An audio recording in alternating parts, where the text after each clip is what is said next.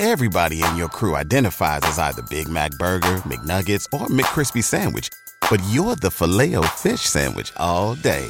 That crispy fish, that savory tartar sauce, that melty cheese, that pillowy bun. Yeah, you get it. Every time. And if you love the filet of fish, right now you can catch two of the classics you love for just $6. Limited time only. Price and participation may vary. Cannot be combined with any other offer. Single item at regular price. Ba da ba ba ba.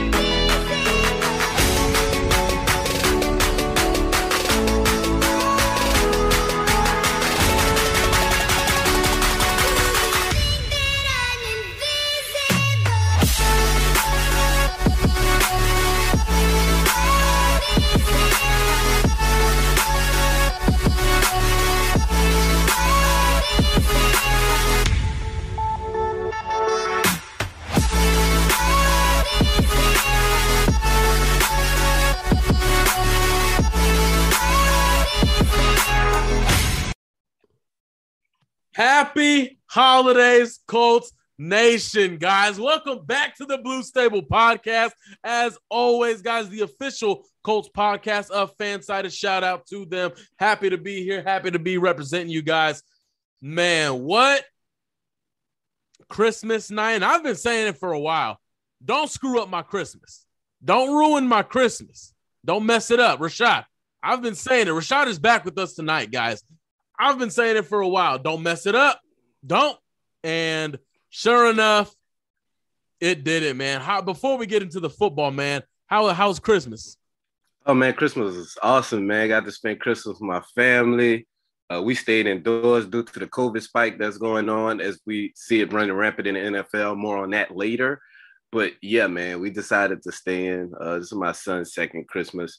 First Christmas, he could really run around and, and, and tear things up and he still don't know what's going on yet, but he sure know how to destroy wrapping paper. So, you know, I know Baby Dustin. Shout out to Baby Dustin.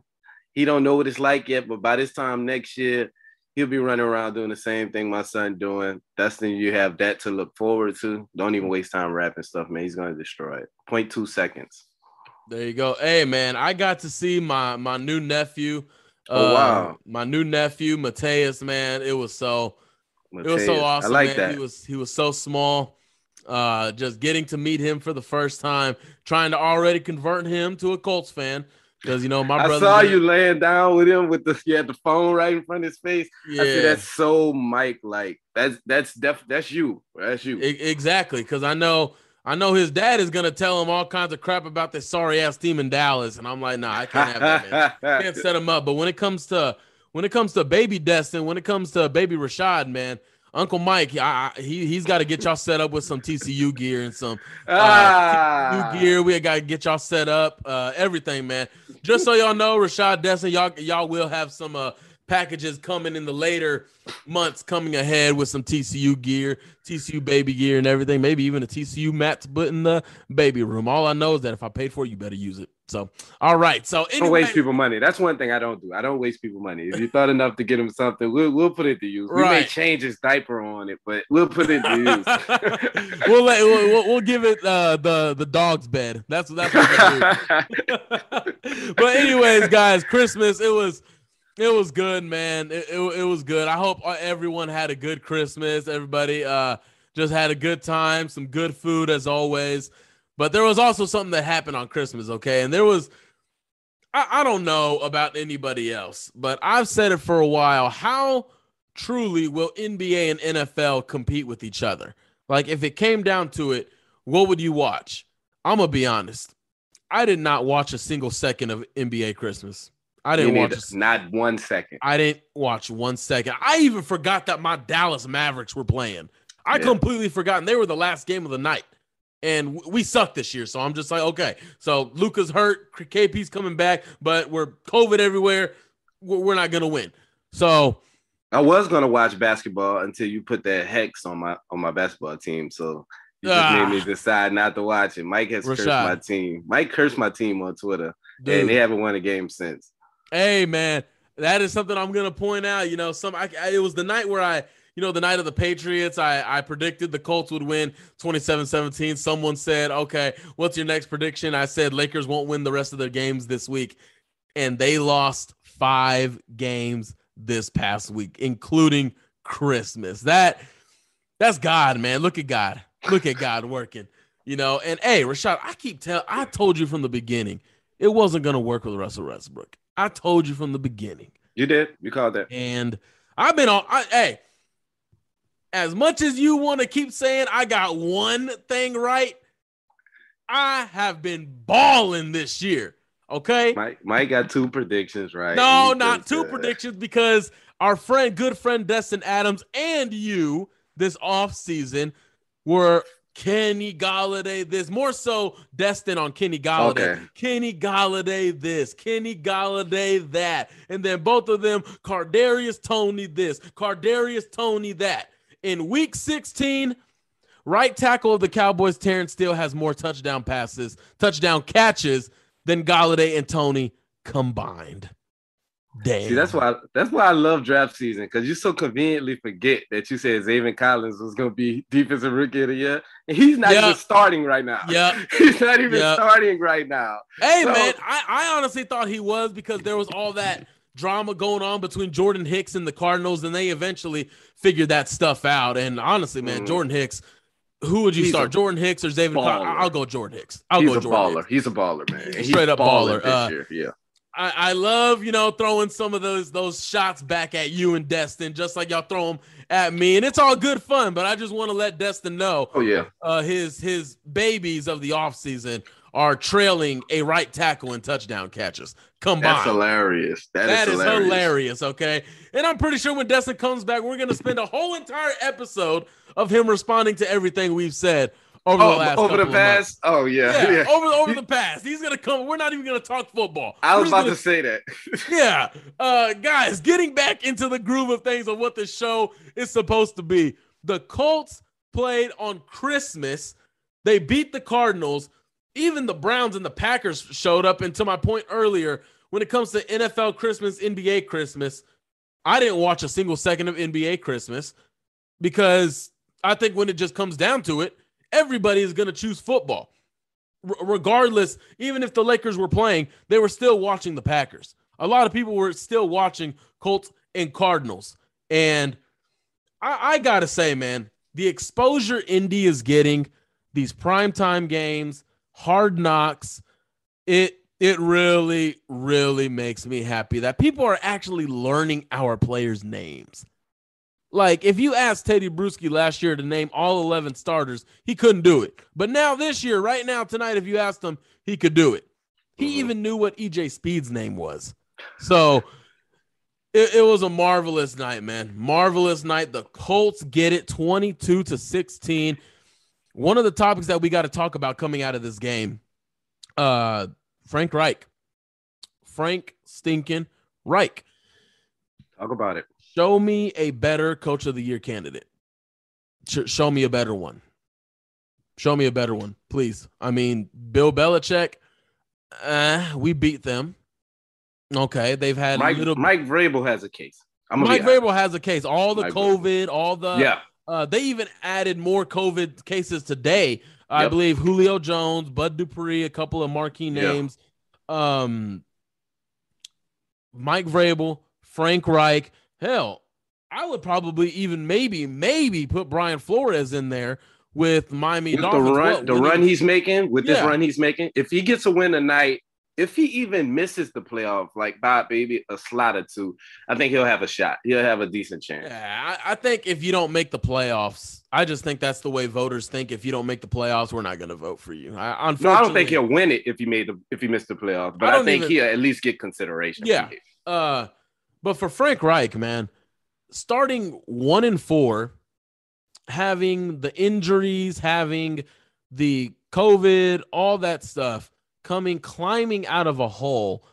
Now you've beaten San Francisco. You've come back and beaten, destroyed Buffalo. You came back and beat New England, and you beat Arizona on their home field in their building all of that. You're resurrecting Carson Wentz. This offense is humming. I mean, show me a better candidate. You know, and maybe in my opinion or in my prediction, national brands suck. And Frank Reich probably won't end up getting it. It'll probably go to Mike McCarthy, or it'll probably go to Matt LaFleur, or it'll probably go to Bill Belichick somehow, some way. But Frank Reich needs to be in the consideration for this award, and he needs to be at the top of this award. He has to. He has to. I mean, everything I just listed. And after Saturday, one thing I've always noticed about this team as the season has gone on, remember the last two games, including Arizona and against New England, all the penalties Arizona and New England made that cost them. But yet, Indy hasn't suffered penalties, committed penalties that hurt them. I realized that Saturday night. I'm like, these teams keep committing penalties, but Indy's not. They're disciplined. They're they're just smart, man. Yeah. Uh, for Frank Reich to survive all the adversity that the team was going through after the one and five start, one and four start. I'm sorry. Um, people were saying that he need to give up play calling. People asking for Marcus Brady to call plays. He's never called plays at an NFL level. Um, it was ridiculous at that time. Uh, me and you, I'm proud to say, me and you stood on the front of that was ridiculous then when it was happening. And we also pounded the table and saying Frank Mike Frank Reich is a top five offensive schemer, offensive mind, uh, play caller in the NFL. I stand by that. I said it then, and I and I'm doubling down on it now. Um, that that New England victory was big, and it probably was the biggest regular season victory of the Frank Reich era, just based off who New England is, where they were seated at the time, and, and the rivalry that used to be. But I can argue with you that this Arizona Cardinals victory is more impressive than that one, just because of all the people that was down and how many people he needed to step up in that situation. And I don't want to go down the list of the rabbit hole because we're going to talk about a lot of this. So I'm, I'm just going to save that part of it. But if you don't have Frank Reich as a top three candidate, top five candidate, then your list is pretty much invalid in my eyes. I'm not being mm-hmm. biased. Hopefully, the hard knocks will bring a lot of the spotlight to Frank Reich and acknowledge the things that he's doing. People are starting to notice. We're getting more national attention than we've ever gotten for his Pro Bowl recognition, for his player recognition, now the coaching staff. And I see a, a push for Chris Ballard as executive of the year, which is undoubtedly a top three guy as far as what he's done with this roster, the depth he's put on this roster, and it was all on full display on Christmas Day. And, and that's the part I love because everybody from Chris Ballard to Frank Reich to Carson Wentz to Jonathan Taylor to EJ Speed to Jahleel Aday, Addae, you know, all those guys gets highlighted in this victory because all of them were needed for this victory and the way it, they pulled through and came together. Man, I'm so excited for Hard Knocks this week. It's going to be awesome. And not even that, he already has a protege looking to be in the playoffs in Nick Sirianni. I mean, oh yeah, that's, everything that's, that Nick Sirianni and Nick Sirianni learned under Frank Reich. And remember, everybody wanted to mock him, criticize him, make fun of him over a press conference and let me just say press conferences don't win championships, they don't win games, they don't even make the playoffs. Going out there and performing does. And I mean, and I was talking about this with someone on Twitter. Oh, has he had a marquee win? No, he hasn't come out and beat like the Patriots or beaten the 49ers or something like that. But what they're doing is winning when they're supposed to. And they're playing some good football. I mean, the roster and the quarterback that he has, given all that, he's they're in the playoffs right now. They're positioned as a seventh seed and looking to stay there. So, Frank Reich, I mean, you're seeing it. Something is something special is going on with this team right now. Something special and a belief not only in Frank Reich, but in this whole entire locker room in Indy. They believe in one another. They stand with one another. This is what you want. And yeah, you know, we talk about who who should be avoided. I mean, who is hotter than the Colts right now? I mean, if you wanted to put Kansas City in front of them, I'll accept it. I- will accept it. If you want to put KC one, Colts two, okay. But other than that, who is hotter than the Colts right now? Going on, what is it? Three straight wins, two more games coming up. Raiders are going to be streaky. We'll talk about that later on in the week. But it is it, it, it's great to say, man. It is great to say. We're gonna get uh a little bit before we get into the good, the bad, the ugly, like we always do after every game, guys. COVID is hitting the Colts. All right. Now we're not gonna get into all these, you know, childish, ridiculous debates on who should, who shouldn't be vaccinated. We're not going to entertain any of that crap. All right. But we're going to talk about it because it is a story within the team that is affecting the team. So going into this year, let me pull it up right here. I already have the list in front of me. Going in um to Saturday night. Let me see here. We already had Quenton Nelson. We already had Mark Glowinski, Rock Ya-Sin, Kemoko Turay, Zach Pascal, Khari Willis, Darius Leonard. Those names, I mean, you think about those names and what they mean to this team. They were gone. And a couple of them were literally gone right before the game. So you already got hit right there. Imagine, I'm going to go down the list again. We're going to go Darius Leonard, Khari Willis, Zach Pascal, Quenton Nelson, Mark Glowinski, Rock Ya-Sin, Kemoko Turay. Ryan Kelly is gone right now, so that you know that adds into what a loss is as a player, and it is expected that he might be back uh, in the building this week. Now, is he going to play? I have no idea. Uh, the Colts are still standing by him if he needs more time. Take more time after the tragedy that struck the Kelly family. Of course, our thoughts and prayers are with Ryan and Emma. Those are the COVID. But then added on today is right tackle Braden Smith, corner TJ Carrie, Marlon Mack, Jahi Addae, and linebacker Malik Jefferson the Colts are getting hit with COVID right now. Where is it coming from? I don't know. This was one of my fears having a bye week late into the season, and now you're having almost an outbreak going on. You missed a lot on Saturday and you prevailed. What does that mean going forward?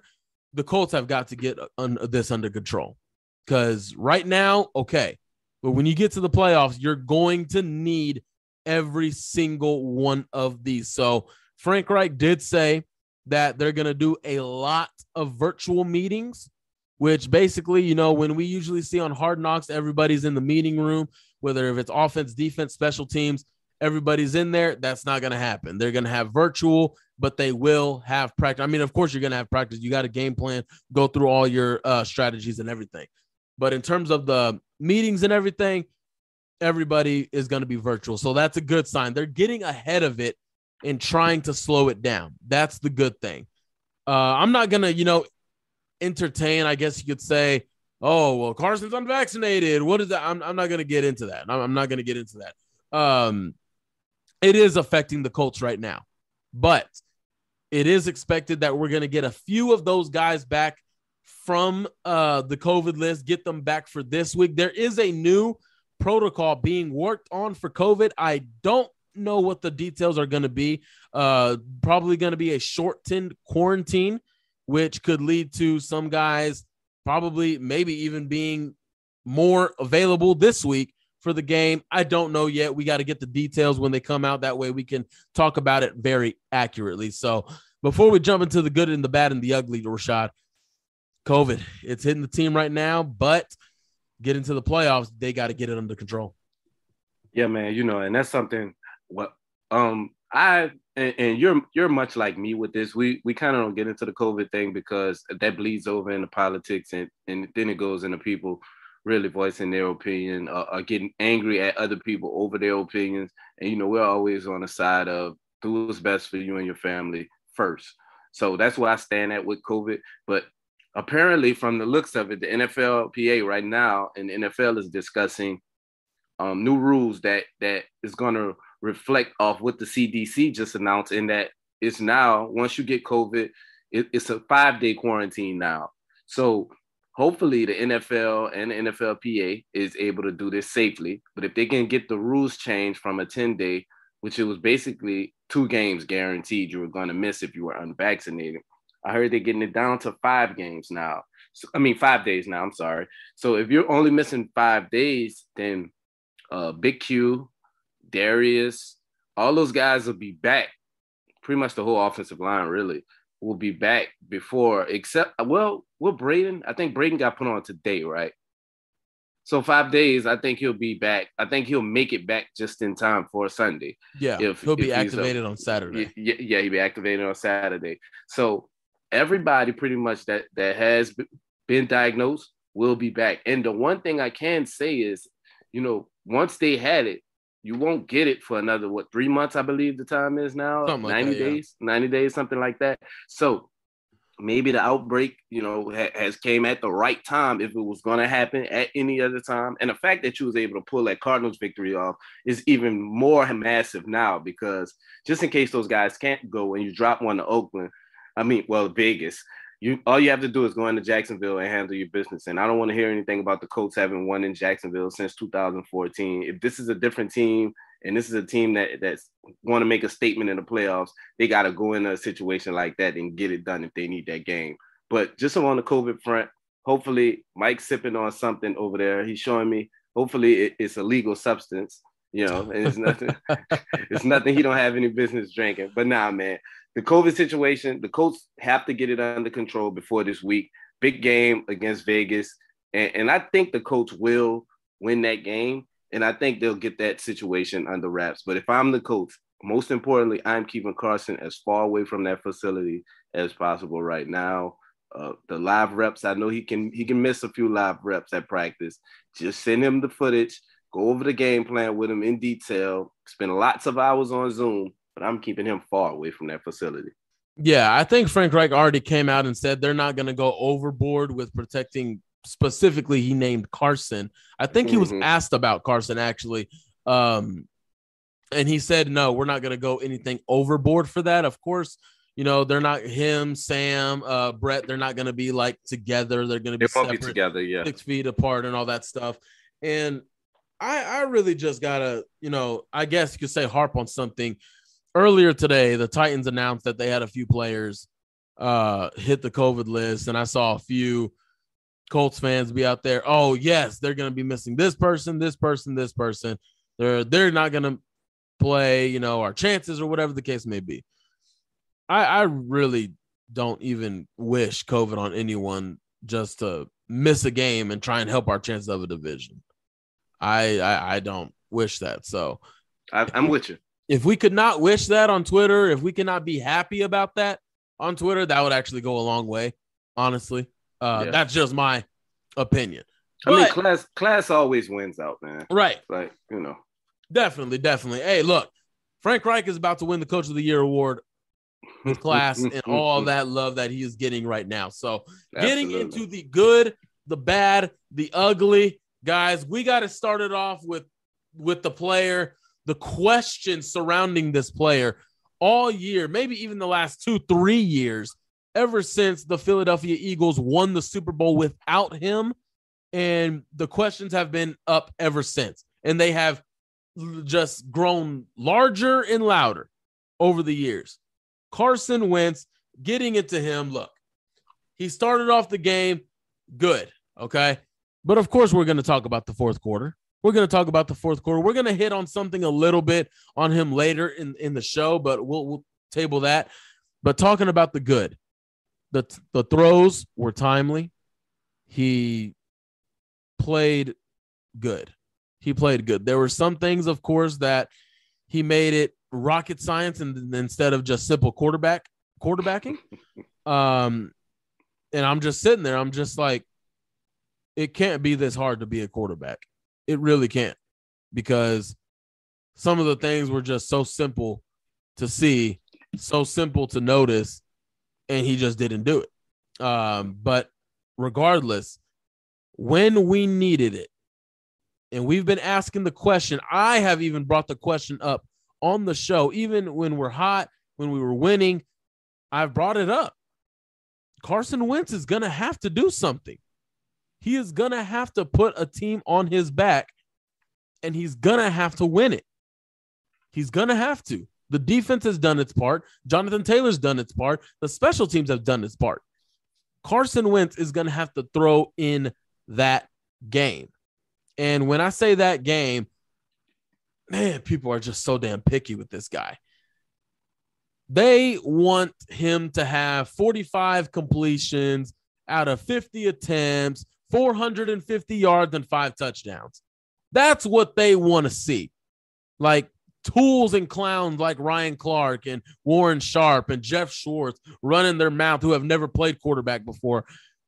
They're sitting there saying, oh, he still can't do it. You just asked him and begged him to show you what he can do in the clutch when the game is on the line and everything is on his shoulders. What can he do? He just did it, and you're still asking questions. He did it with a no name receiver. He found a no name receiver that nobody knows outside of Indy. Right. And he hit him in stride. That was a beautiful. That was beautiful a beautiful throw. throw. That was probably his best throw of the year. And somehow wow. people aren't satisfied, but I'm hella satisfied. The entire night, and I was tweeting about it. I'm not going to read y'all those tweets because then that was going to sound bipolar. But it was on and off, but when it needed to be, he was on. He anticipate, anticipated, he made throws, he made timely throws, took command of the game, and won the game.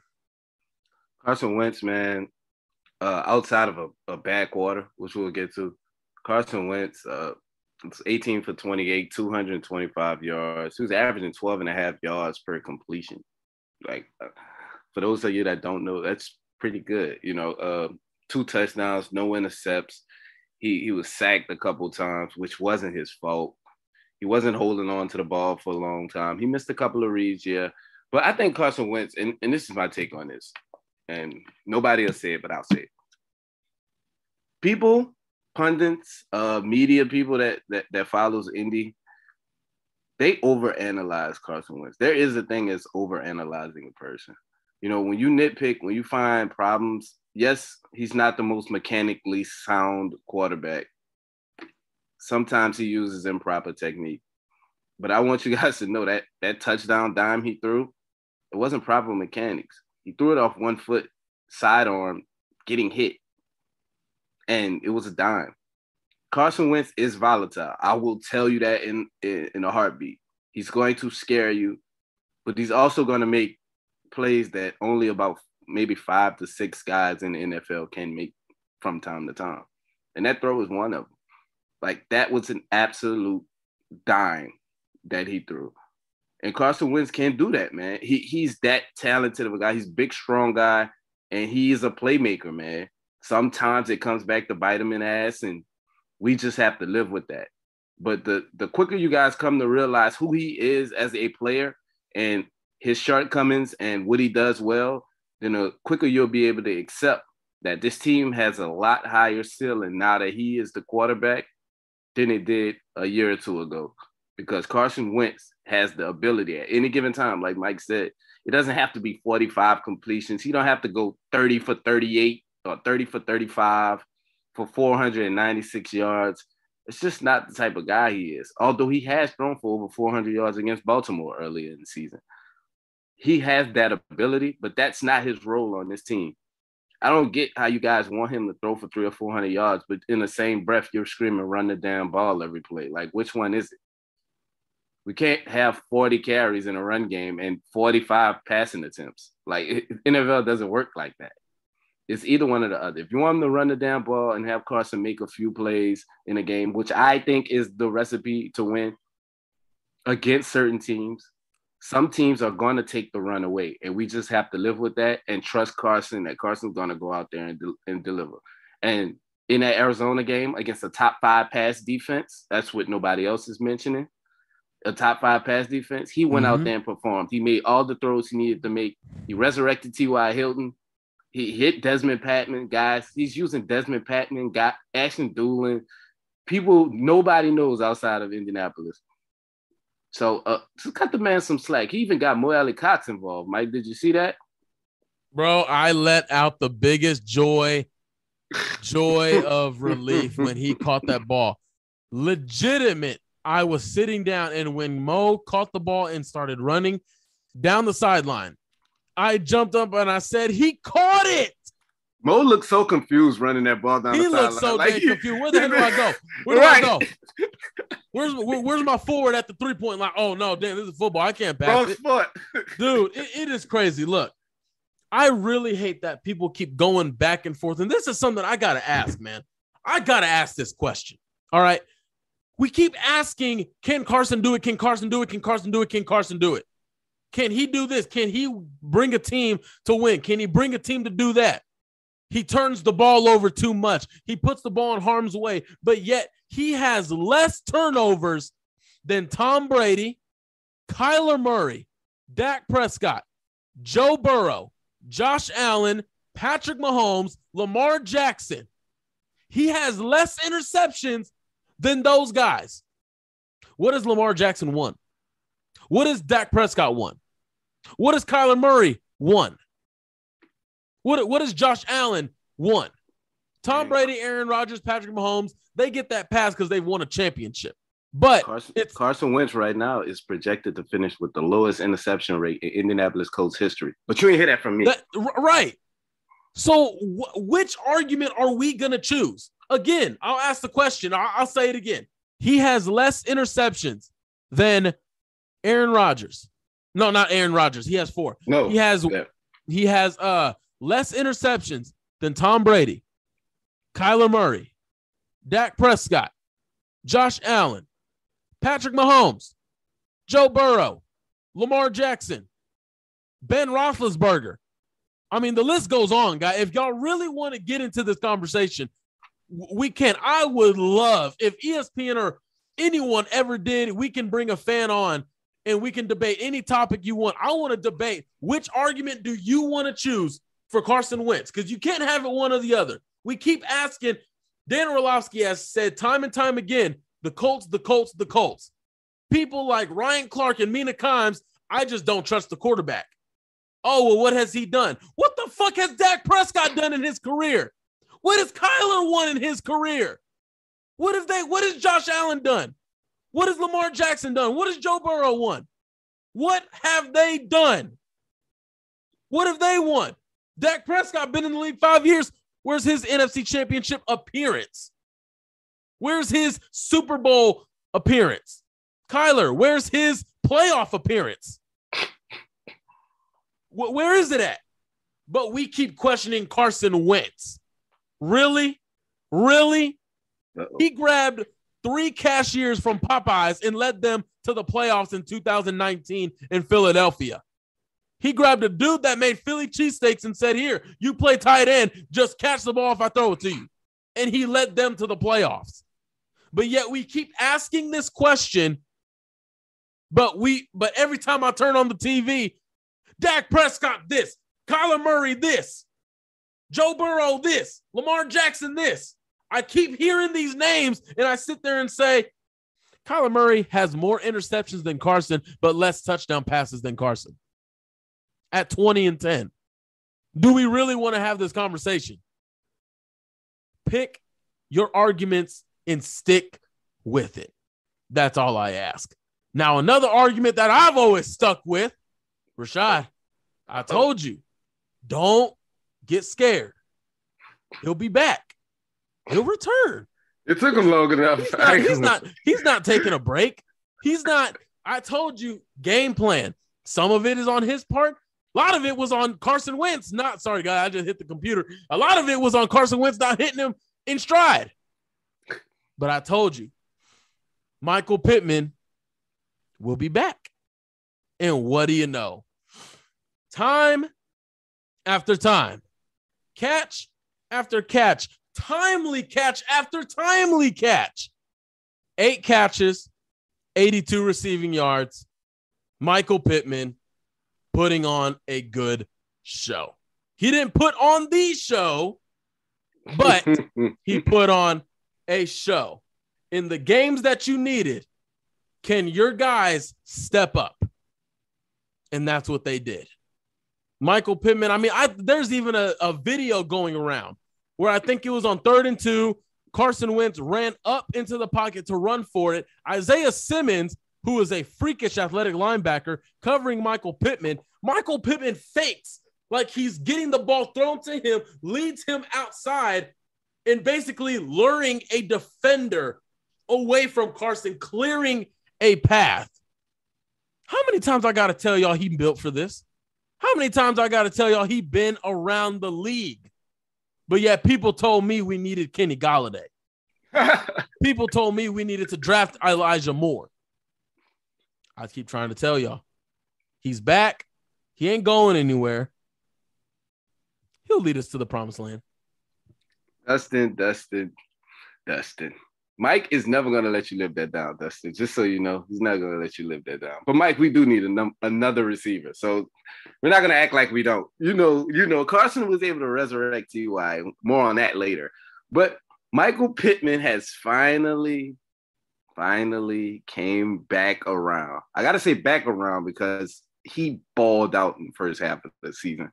Went to kind of a slump, couple of games, but he kicked it back up in high gear this past game against the Arizona Cardinals, man. Working on Byron Murphy. We needed that type of performance. He had to be an alpha dog. Carson Wentz targeted him 12 times. He, he caught eight of those balls.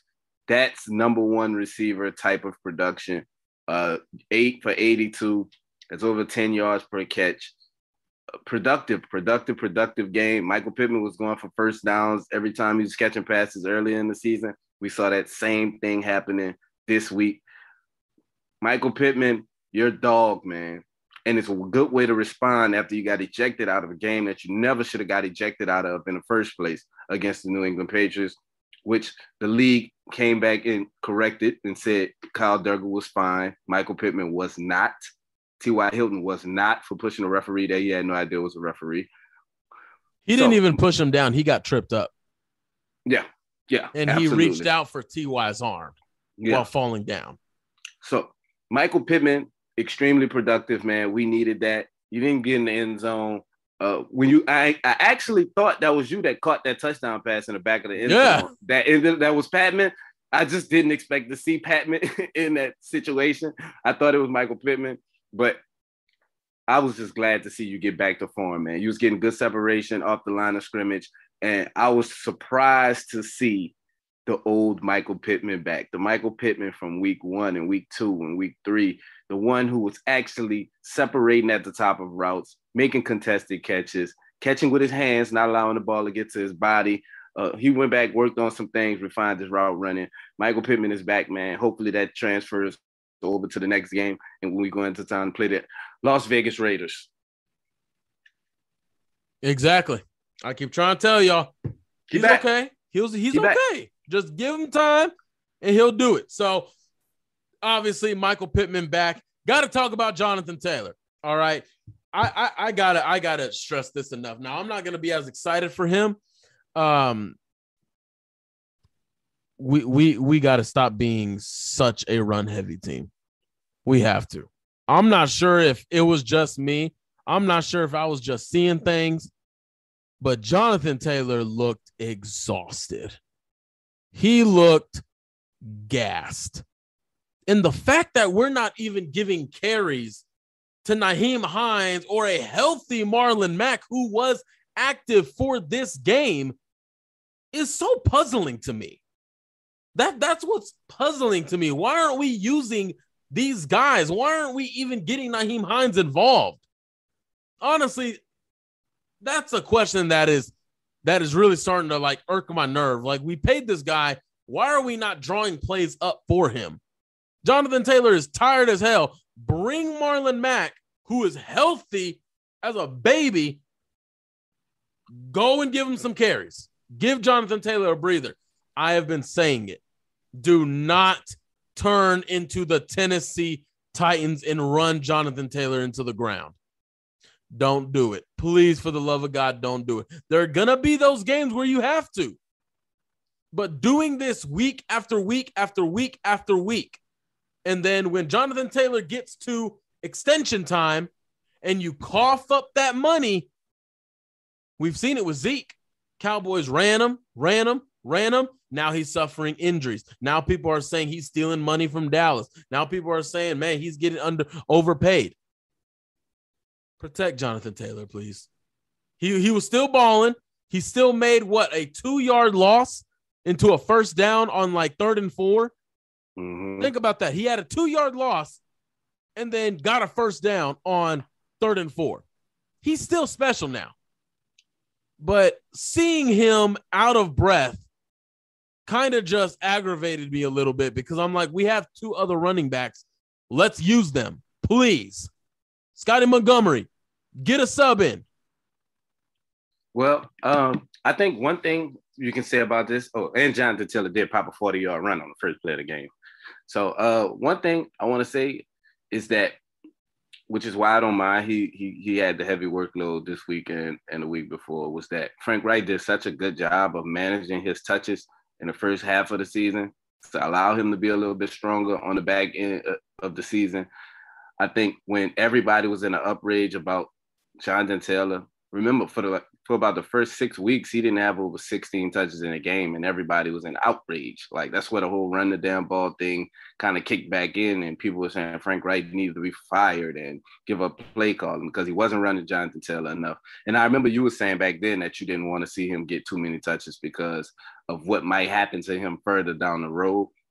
But at this time, Mike, they're desperate. You know, they're desperate to win games, and they don't want they don't, they don't feel like giving Marlon Mack carries. I know what it is. It, it, it's just because he doesn't have the explosiveness anymore.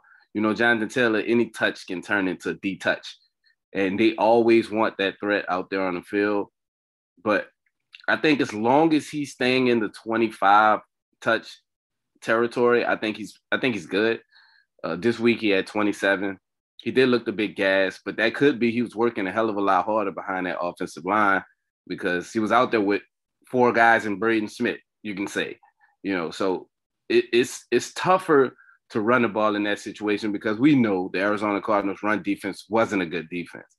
It wasn't a good run, run defense, but they crowded the line of scrimmage. Carson saw eight man boxes the entire game. They was playing single high, and they was daring the coach to throw the ball. The coach threw it just enough, but they stayed consistent with the run game and tried to, even though it didn't work for big, big majority of the game.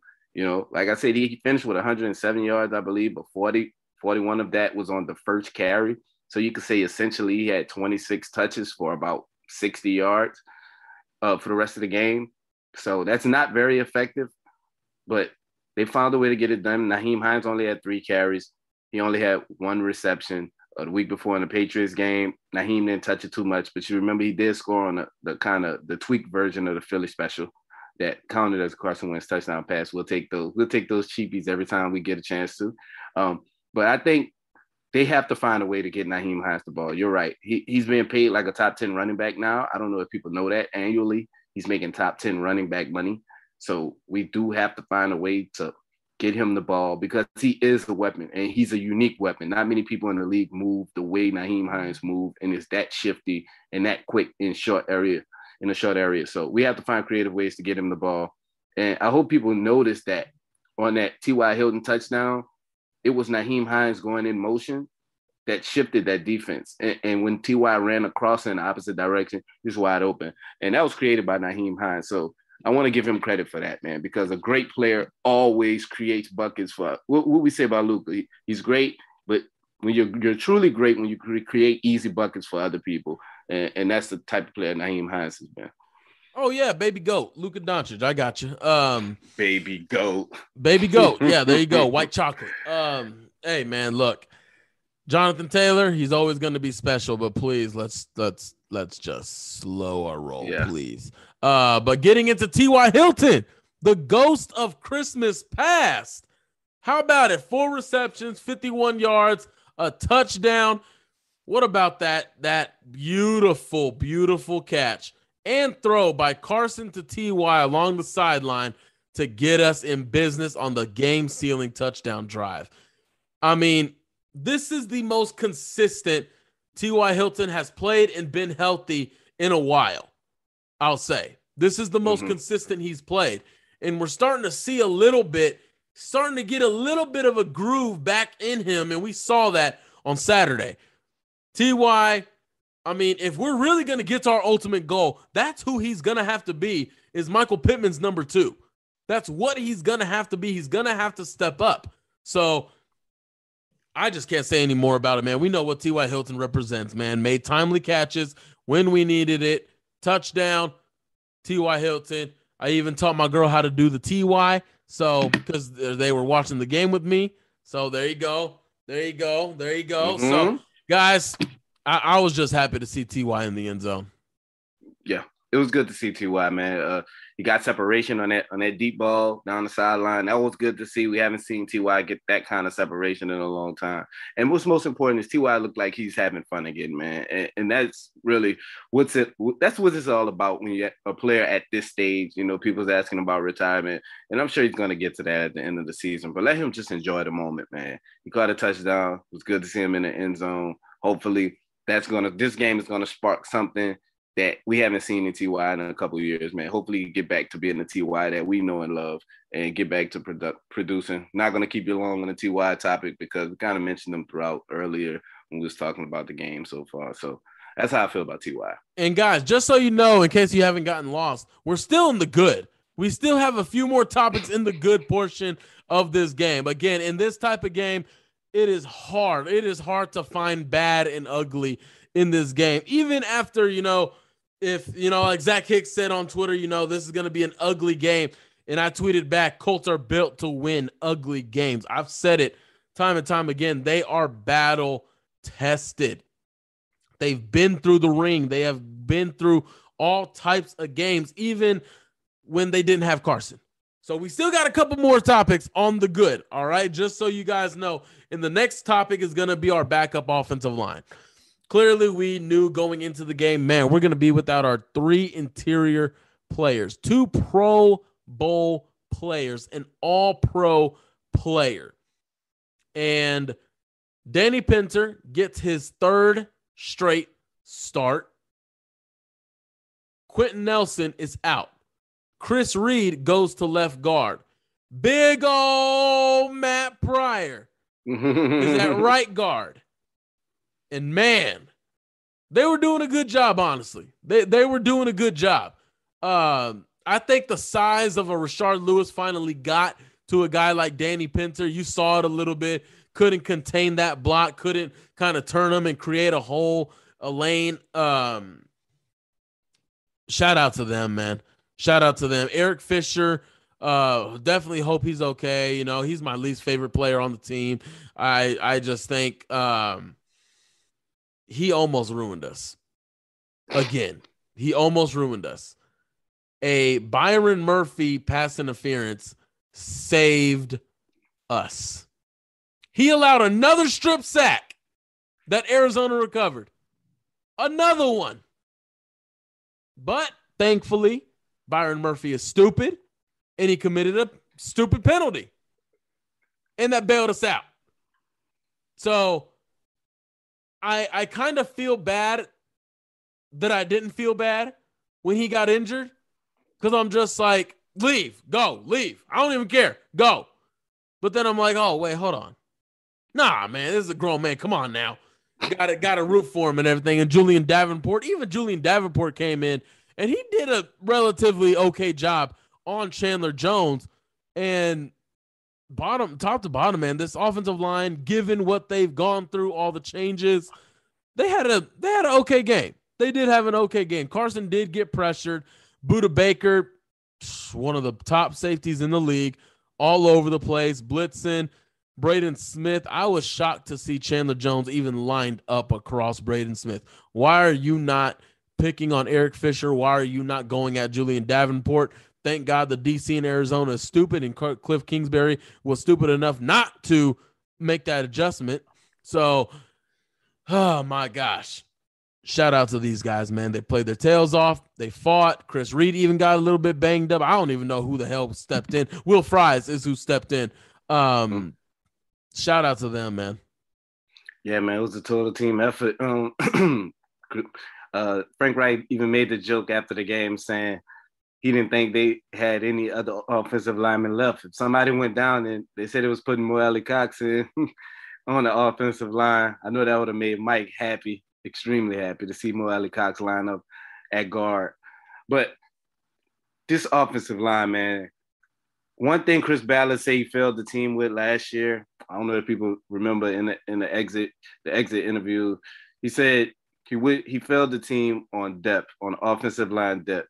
So he went out, you know, he signed some people. He signed Sam Tevi. You know, he bought Holden back.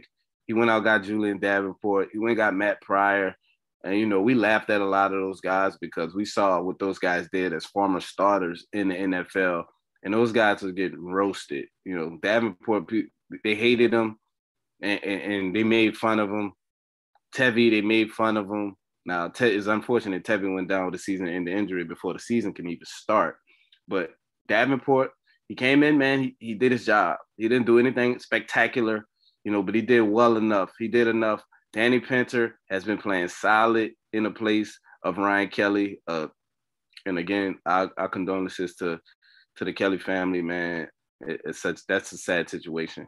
Um, we we Frank Reich they they they're expecting him back next week hopefully, you know, he can come back and, and, get and clear his head and, and, get back in the football space. Whether he plays or not this week, it doesn't even matter to me, honestly. I, I just want him to get his head get his head straight and be able to to move forward with with, with such a tragic loss. But speaking about the Matt Pryor, he's been good all season for us, man. In spots where we've needed him, you know, when Braden Smith went down earlier this year, Pryor came in, was an ultimate professional, consummate professional. He played well. Chris Reed has been doing his thing, subbing in and out with Glow at periods of time. And Chris Reed's a dog. I think he'll be back. Uh, Frank Reich, I think, is going to prioritize him coming back. This whole offensive line, man, I know it's a lot of people that most people haven't heard of. The diehards like us, you know, we watch these guys, we watch tape on these guys. As soon as these guys get get signed or traded for by the coach, you know, we go back and do a lot of digging and we see some flashes from these guys. And, it's just good to see Frank putting those guys in situations to be successful. Because some of these guys have the talent, but just never was in a scheme or a situation that that is really good for them or a good fit for them.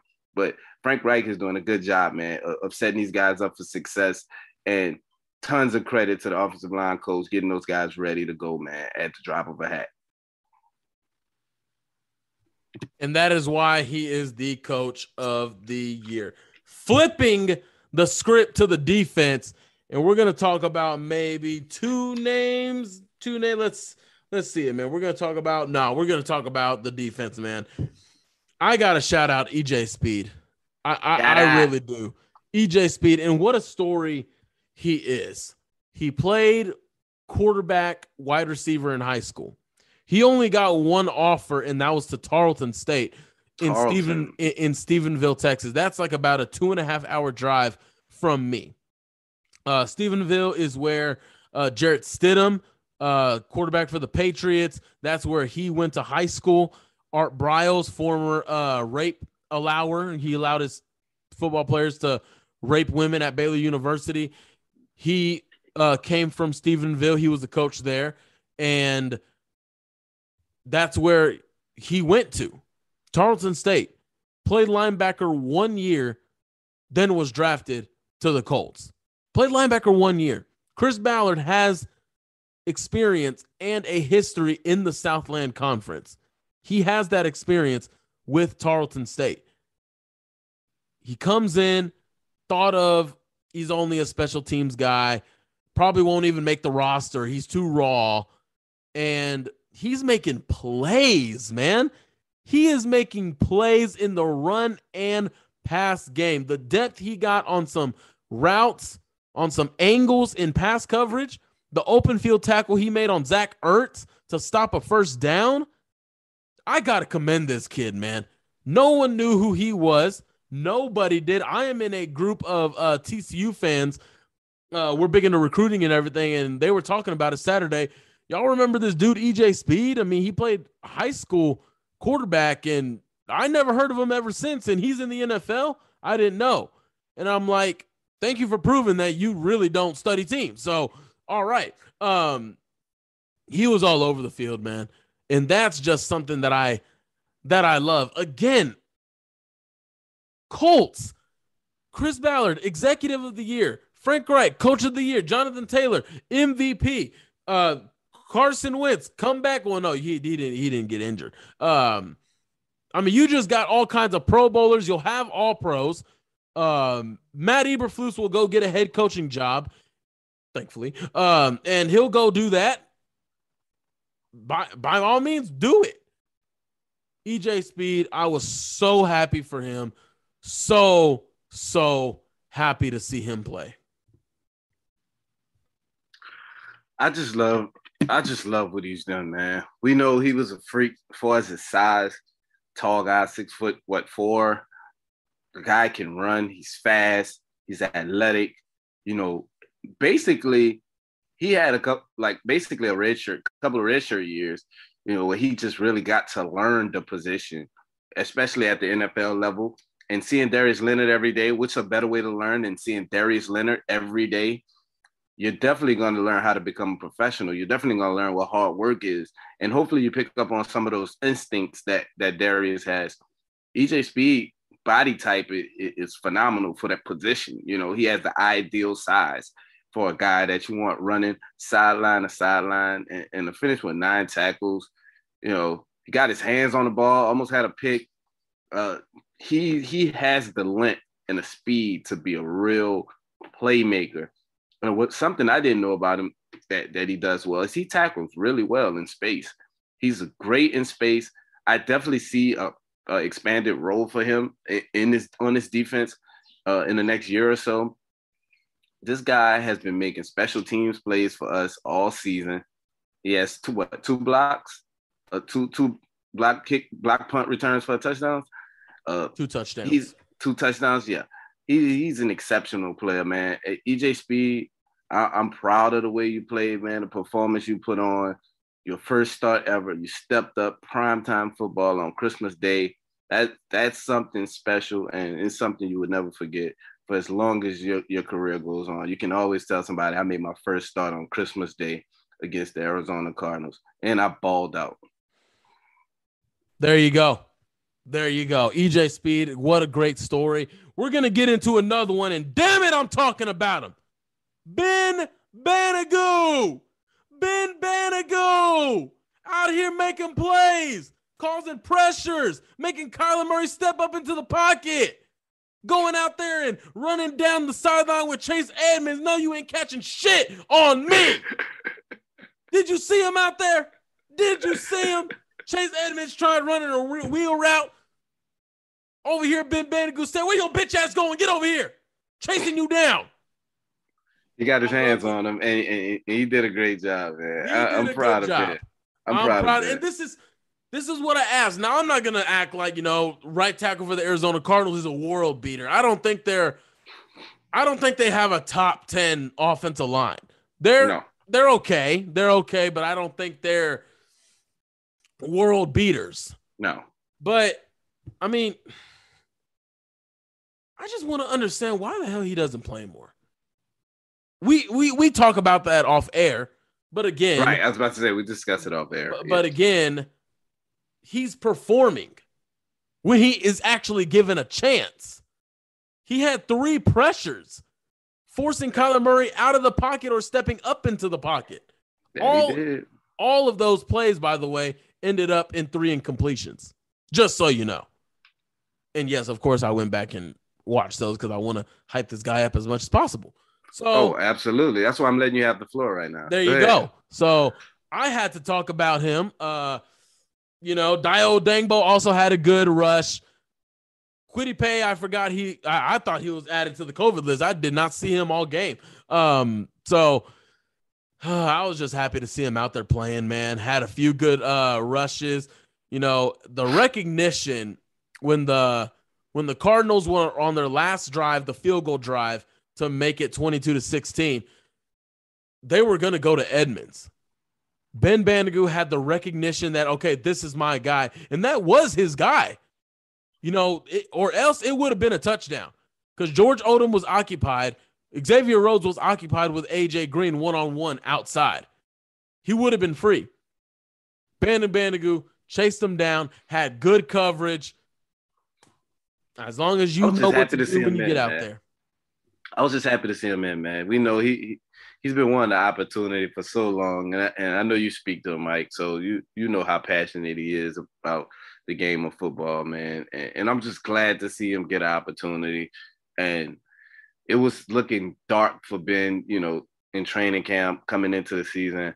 I was afraid that he might be a casualty, but he hung in there, man. And, and he's hanging in there, and you never know what opportunities are waiting for you if you just continue to fight. And Ben is an example of that. He, he's a guy, man. He's a guy. There you go. We're not going to spend too long on that, but the last good that we're going to get into is the secondary.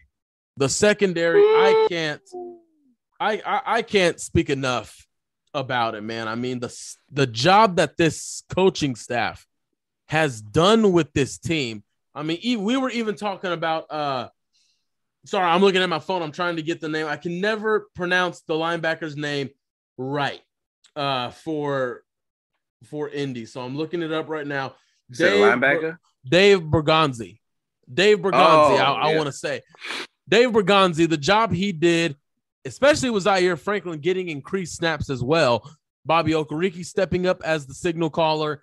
EJ Speed playing that Darius Leonard role all over the field. You got Alan Williams, who a lot of people think will become our new DC if Matt Eberflus leaves for a head coaching job, hoping hoping he does.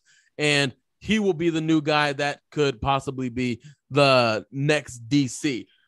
Alan Williams, the job that he has done, George Odom, Jahleel Addae, Andrew Sendejo, even though he didn't play Saturday, the job that he has done with Julian Blackmon and Khari Willis out is second to none. And I got to talk. Y'all even remember, I was hyped about this hiring of James Rowe in the offseason. Wherever he goes, production follows. Isaiah Rodgers has stepped up. He has emerged as a number three corner, number two, number three, whatever. Rock Ya-Sin is now a starting level corner. Xavier Rhodes, now that he's gotten a little bit healthy, a little bit time to get healthy, he's now returning to quality play. Kenny Moore, we all know what he represents. The secondary of the Colts, last night's defensive MVP, MVP for me was George Odom. He was disrupting passes. He was, oh my gosh, the how he got over there when the ball was going to Christian Kirk on the corner, the corner route, the angle that he took was so beautiful. It was so beautiful. And this is why I've asked why doesn't he get more safety play? The way he played against Kansas City in 2019 told me all I needed to know. He didn't get any reps in 2020, and I kept asking why. Why? Destin says, oh, he wants to play free safety. Coach don't think he can do it. Well, he's proven that he can do it. So let's not say that anymore, and let's stop. Let's stop being arrogant, and let's start put playing guys where they need to be playing, aka Ben Banogu. So, talk about the secondary, Rashaad. Man, uh, game game ball for George Odom, man. I I always thought he even though uh, Willis didn't play, I always thought he was a better fit on side of Willis. Willis is to me is more of a box guy. Yes, he has the ability to, you know, play boundary sometimes, uh, play the post, but George Odom is a rangy guy, man. He has the speed to make plays in pass coverage. And I think Willis is a better fit around the line of scrimmage. You let him roam almost as another linebacker out there. And you leave George Odom over the top, man, and let him play in some of those deep halves. And we saw the way he played, the plays he made when you have no choice but to play him back there. You see the type of production you get from him. He was out there all over the place, man, sideline to sideline. And I saw the the tip ball you was talking about on the corner of the Kirk, and I tweeted, I was like, that's a place Sendejo don't make. And I love Sendejo. And Sendejo, it has a physical presence about him. He's a hard-hitting safety. He's great in the box, but that those plays in pass coverage, he just can't make them. He just doesn't have the speed to make them. His instincts aren't there anymore. And George Odom needs more snaps. Point blank, period. When Willis comes back, I think George Odom should be the starter next to Willis. And Addae, shout out to Addae too. He stepped up. He played well. They had him rushing the pass a lot. They were sending him on blitzes a lot in that game. I, He was the reason. He was the reason why we secured the safety uh, when the uh, the center botched the snap and he was on a free blitz, and thankfully he was there because Kyler may may have had time to make a you know, play. Kyler makes magic out those type of situations. We see it all the time, and I know you seeing Kyler, Kyler, a Texas guy. You saw him make plenty of plays on broken broken plays and broke bump bot snaps, and he he does those type of things. That's when Kyler makes his magic happens. So uh, shout out to Die man. He stepped in, played well. Uh, I got a little relationship with him. Met him um, when he played for the Chargers when my brother was coaching over there. Uh, he's pretty cool guy.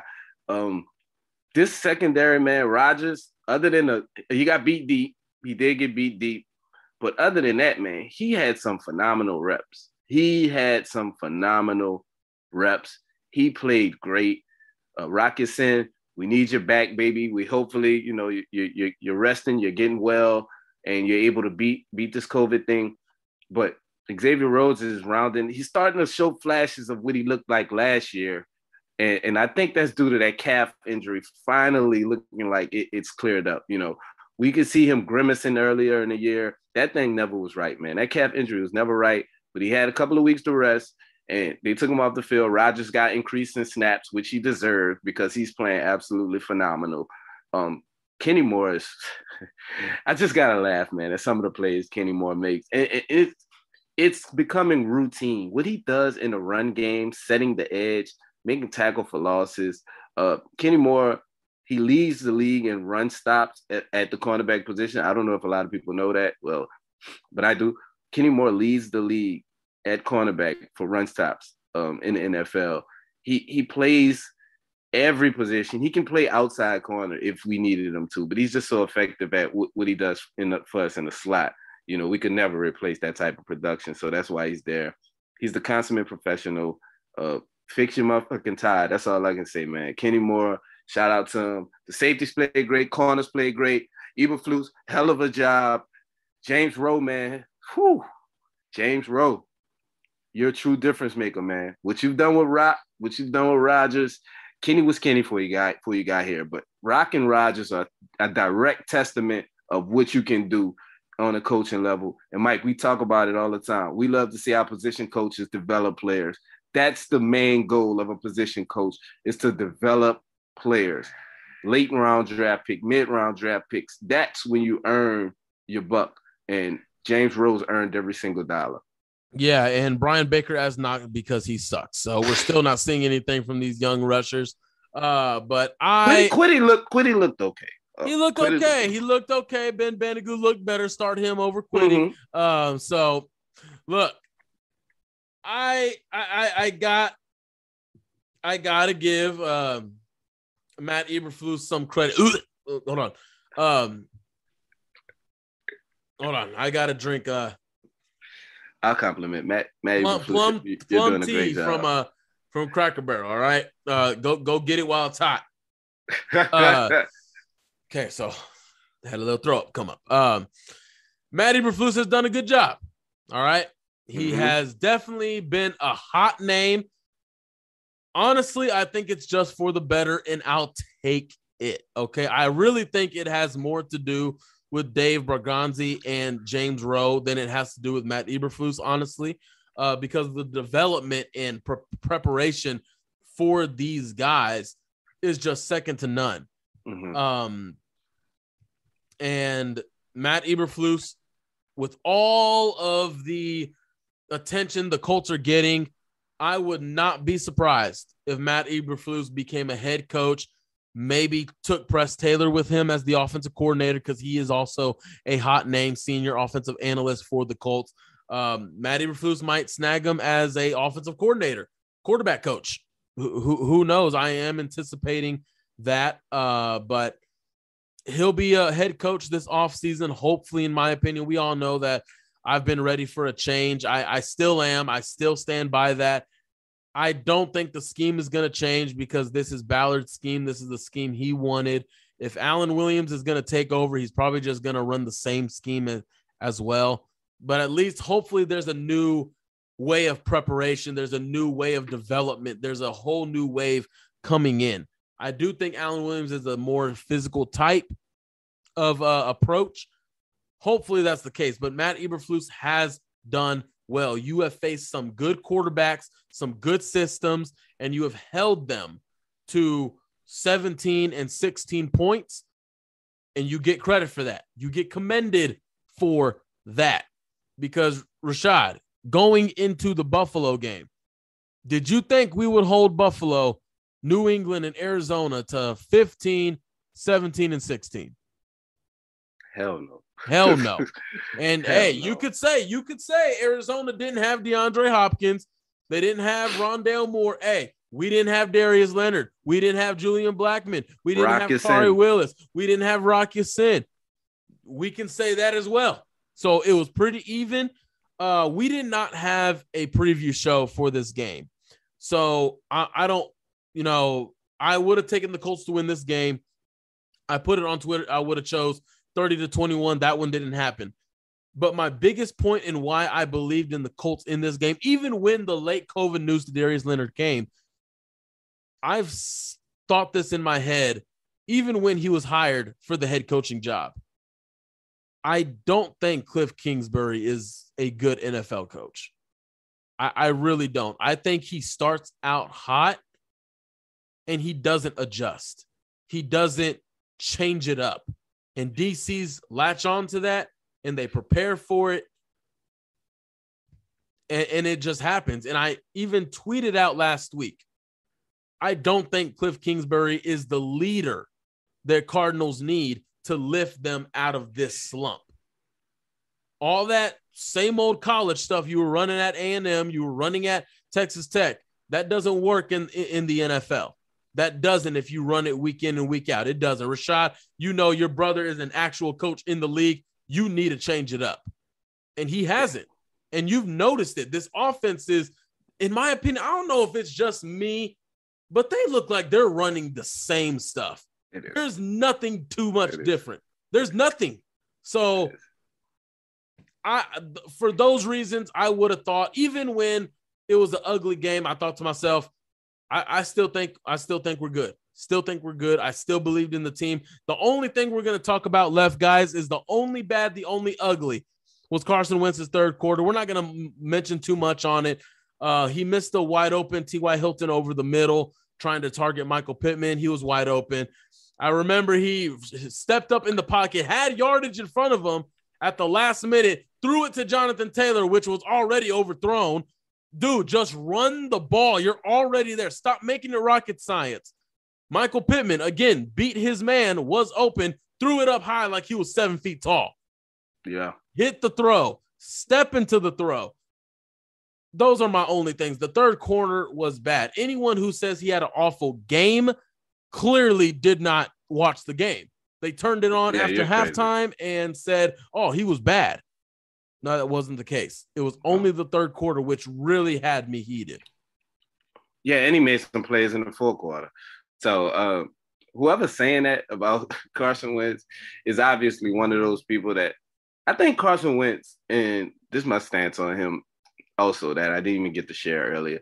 I think he gets most blame because of past experiences. I think people so used to what he was last year and when he had volatile situation and bad situations in Philly, that that's what they remember from him. And they apply it to what he's been this year. And he's the furthest thing from what he was last year, this year. Carson Wentz is nothing like that. Yes, I told Mike earlier, and, and, and, me and Mike know this because we talk about it. Carson Wentz has moments during the game where he's you scratch your head like, what the, f- what are you doing? You know, you yell at the TV. He missed wide open guys sometimes. Uh, he missed a, a check down in that quarter, wide open. If you put the ball on Jonathan Taylor, it, it's a first down and we move in the chains. But you know, those things are gonna happen, man. And, and the reason you notice them more is because you're a fan of the team. If you watch Tom Brady enough, if you're a Tampa Bay Buccaneers fan, I have a friend who's a Tampa Bay Buccaneers fan. He can he point out every miss that Tom Brady makes. He texts the group message. Look at Tom Brady missing missing a guy in a flat again he sees it differently. You you view it differently when you're a fan of that player. You scrutinize him more than anything because you have emotional ties to it. So you're gonna overanalyze everything. You're gonna talk about the mechanics. He didn't set his feet on that throw. Uh, he's not following through on that throw. You know, he's still choppy when he's stepping up in the pocket. You know, you're gonna do those things, and and you just gotta understand, man. Carson's not perfect. He's not the prototypical guy with all the proper footwork and all the proper mechanics. He's just gonna be Carson, and and, and y'all have to learn that has to become good enough for you guys. And, and if it's not, then you're just going to be pissed and have this emotional roller coaster with Carson that I'm refusing to have, man. He's the guy. I'm rolling with him, and that's just is what it is. So that's how I feel about Carson. There you go. There you go. And I'm not going to harp on this too much, only because he made the play in the fourth quarter that won the game. And hey, we don't talk about all the stupid throws and the interceptions Patrick Mahomes makes. We throw on exactly. the highlights. We throw on those highlights. We don't talk about the overthrows, the underthrows, the pass between the stupid legs that he tries to do, all that stuff. We we turn on those touchdown passes, right? So let's turn them on for Carson Wentz. The last thing exactly. we're going to talk about, guys, before we get out of here, looking at the playoff picture right now. And boy, is it getting good. Two weeks to play. The Colts' playoff chances has increased to about 94% after last night's win. 94? 94%. They can clinch by beating um by beating Oakland this week. If they Vegas. beat Oakland, they huh? Oh, Vegas. If they beat I do it Vegas, too. I do it too. If they beat Vegas this weekend without it, that you don't even have to worry about any other games. Beat Vegas, you're in the playoffs. All right. Win out, you secure the fifth seed. Even like if something crazy were to happen and they lose to Vegas, they would still be the fifth seed because they have a two game lead on conference record and the head to head tiebreaker against New England, who is right behind them. So they have that going for them. Right now, as it stands, KC, of course, number one, Tennessee, number two, Cincinnati, number three, Buffalo, number four, Indy, number five, New England, number six, Baltimore, number seven. Now, what's interesting about that right now is Miami is playing New Orleans. If Miami wins the game tonight, they will take over the seventh seed, which is, dude, they were one in seven. They were one in seven and now sitting at seven and seven, right in position to get into the playoffs. Why is that important? Colts have a head to head tiebreaker on them. So they can't be jumped. They have a head to head tiebreaker, and it will take a lot for that to even become a conversation. So, right. right now, as it stands, KC is hot. Cincinnati, whoa. I mean, what a year for Cincinnati fans. The Bengals, the Bearcats, getting ready to upset Alabama this this uh, Friday, college football playoff. What a, what a year for them. Will I mean, Anderson said they're the underdogs. Right. You're, you're the underdog. Preseason number one, college football playoff number one, three touchdown favorite, Heisman Trophy winner, first round picks. You're the underdog, dude. Yeah. You're the underdog. Okay. Probably to pass your math test, but other than that, it doesn't come on the football field. So Let's stop pushing those narratives. Stop saying you're the underdog. All right. Jesus Christ. Uh freaking NFL junior over here. Um, look, who, I mean, Cincinnati, Ja'Marr Chase, who I loved, who I wanted to go get. Obviously, we didn't get him. Tyler Boyd, Tee Higgins, who I wanted the year prior. He is so good. That is a squad. The Bengals, though, would have came down to Tee Higgins or Michael Pittman, though. Oh yeah, yeah, yeah. When it comes to the Bengals, one week you can get them like you got them last night, yesterday, or you can get them when they play the Browns. They're they're a young team who don't know how to consistently bring that energy yet. They're young and they're gonna grow. Would I want to play them? Sure, yeah. Go on yeah. their home field, take the run game to them, and let's go. And their offensive line is still bad. That's yeah. going to be their Achilles heel in yeah. the playoffs. They, they, their so, offensive line is really bad. Definitely. So, hey, I would take that matchup. Uh, Me too. If we somehow, you know, New England, Buffalo right now, if it ended today, we would be going back to Buffalo to play in a wild card game. Now, honestly, I don't see that even turning into a rivalry. We've played twice in the last two years won a playoff game, won in a much needed game. There's just no bad blood there. There's not. There's respect between both sides. There's no fights or anything. We played New England again. Boy, man, put the boxing gloves on instead of yeah. football gloves. Yeah, I think Frank. I think Buffalo being Frank Reich's old team too is it, it that plays into it. That plays into his mentality. You Yeah. know, it, it, it'll never go past you know actual things on the field. But I'm gonna be honest, man. I don't want to play Buffalo again. After what we did them last time, I, I they're the least matchup that I want. I would rather play Tennessee. I would rather play whoever wins the NFC North. I mean AFC North. I don't want to play Kansas City as well. That's another team I don't want to play. That's actually that's actually interesting because Buffalo, I mean, clearly you lost Tre'Davious White, so you lose your what top five corner in the league. You're you're not going to have a number one over Michael Pittman, uh, following or anything. So That's true. I didn't Yeah, even that- think about that is- Davis White. Yeah. that is interesting. Uh, but right now, right now, just sitting right now, would you consider this team a legitimate Super Bowl contender if you had to grab, you know, 10 teams or even just grab six teams and say, these are the teams I expect three from the AFC, three from the NFC. These are the teams I expect to be in the Super Bowl. Right now, would you confidently 100% say Indy is in that three?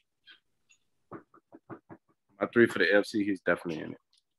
I'm gonna be Yeah. honest. He, he's one the AFC, they're 100 percent in. The only team, uh, like I said, I'm not confident about is the Kansas City Chiefs. Uh, uh, they they still worry me because of their explosiveness on offense. But other than that, I'm going Colts at number two, and I'm going I'm going Buffalo three. I'm going Buffalo three. I'm going Colts. Buffalo. Yeah, I'm going Colts. I'm going Buffalo, and I'm going Kansas City in the AFC, and in the NFC, I'm going Green Bay, Tampa Bay, and the Rams. Yeah, I, I'll do the same three. Uh, Green Bay, Tampa Bay. Hey man, this year might be the year for Aaron Rodgers. Might be defense stepping up. I mean, golly, dude, Aaron Rodgers is the most talented person to throw the football. I don't care. I don't care about Patrick Mahomes. I don't care about Tom Brady's accomplishments. This dude is just so talented.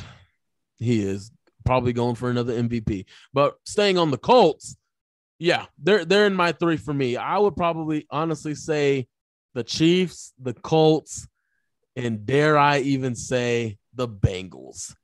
The I would- Bengals. I'm not mad at Bengals, because they're streaky, dude. They are, They are. streaky. They are. And Trey hot, they're hot. Trey Hendrickson, you know, coming back, having another 13 sack season. Their defense just flying all over the place. I'll take them. I honestly, right now, I would have the Colts in the AFC Championship game. Now, if things lined up perfectly and they didn't have to travel to Kansas City in the divisional, of course. But hey, man, it's all going to figure itself out, guys. It is all going to figure itself out. I can't wait. Two more weeks to go. We will keep you guys up to date with what's going on with the COVID stuff, uh, possible additions, who's still out, all all that good stuff, guys. Right now, we're the fifth seed. We're looking like we're going to be the fifth seed. So pay attention who is going to be that number four because there is still a three team race between, you know, Cincinnati, New England, Tennessee. There's still a race between those guys. So, again, guys, this is the Blue Stable podcast. Thank you for listening. Make sure to comment, like, subscribe on YouTube, rate, review on Apple Podcast. He is Rashaad McGinnis. I am Michael Terrazas. We are sorry we didn't miss you guys last week. Again, it was the holidays. Please understand. But we will have a preview for the Colts and the Raiders. All right, let's close this thing out on a 9 and 0 run to end the year. Let's end it 9 and 0. All right. Crazy. That would be crazy, and it's going to happen because this team is special. Let's get it. We'll see y'all in Los Angeles for the Super Bowl. See Yes, ya. sir. Everybody in your crew identifies as either Big Mac Burger, McNuggets, or McCrispy Sandwich. But you're the filet fish Sandwich all day. That crispy fish, that savory tartar sauce, that melty cheese, that pillowy bun. Yeah, you get it. Every time. And if you love the filet of fish, right now you can catch two of the classics you love for just $6. Limited time only. Price and participation may vary. Cannot be combined with any other offer. Single item at regular price. Ba-da-ba-ba-ba.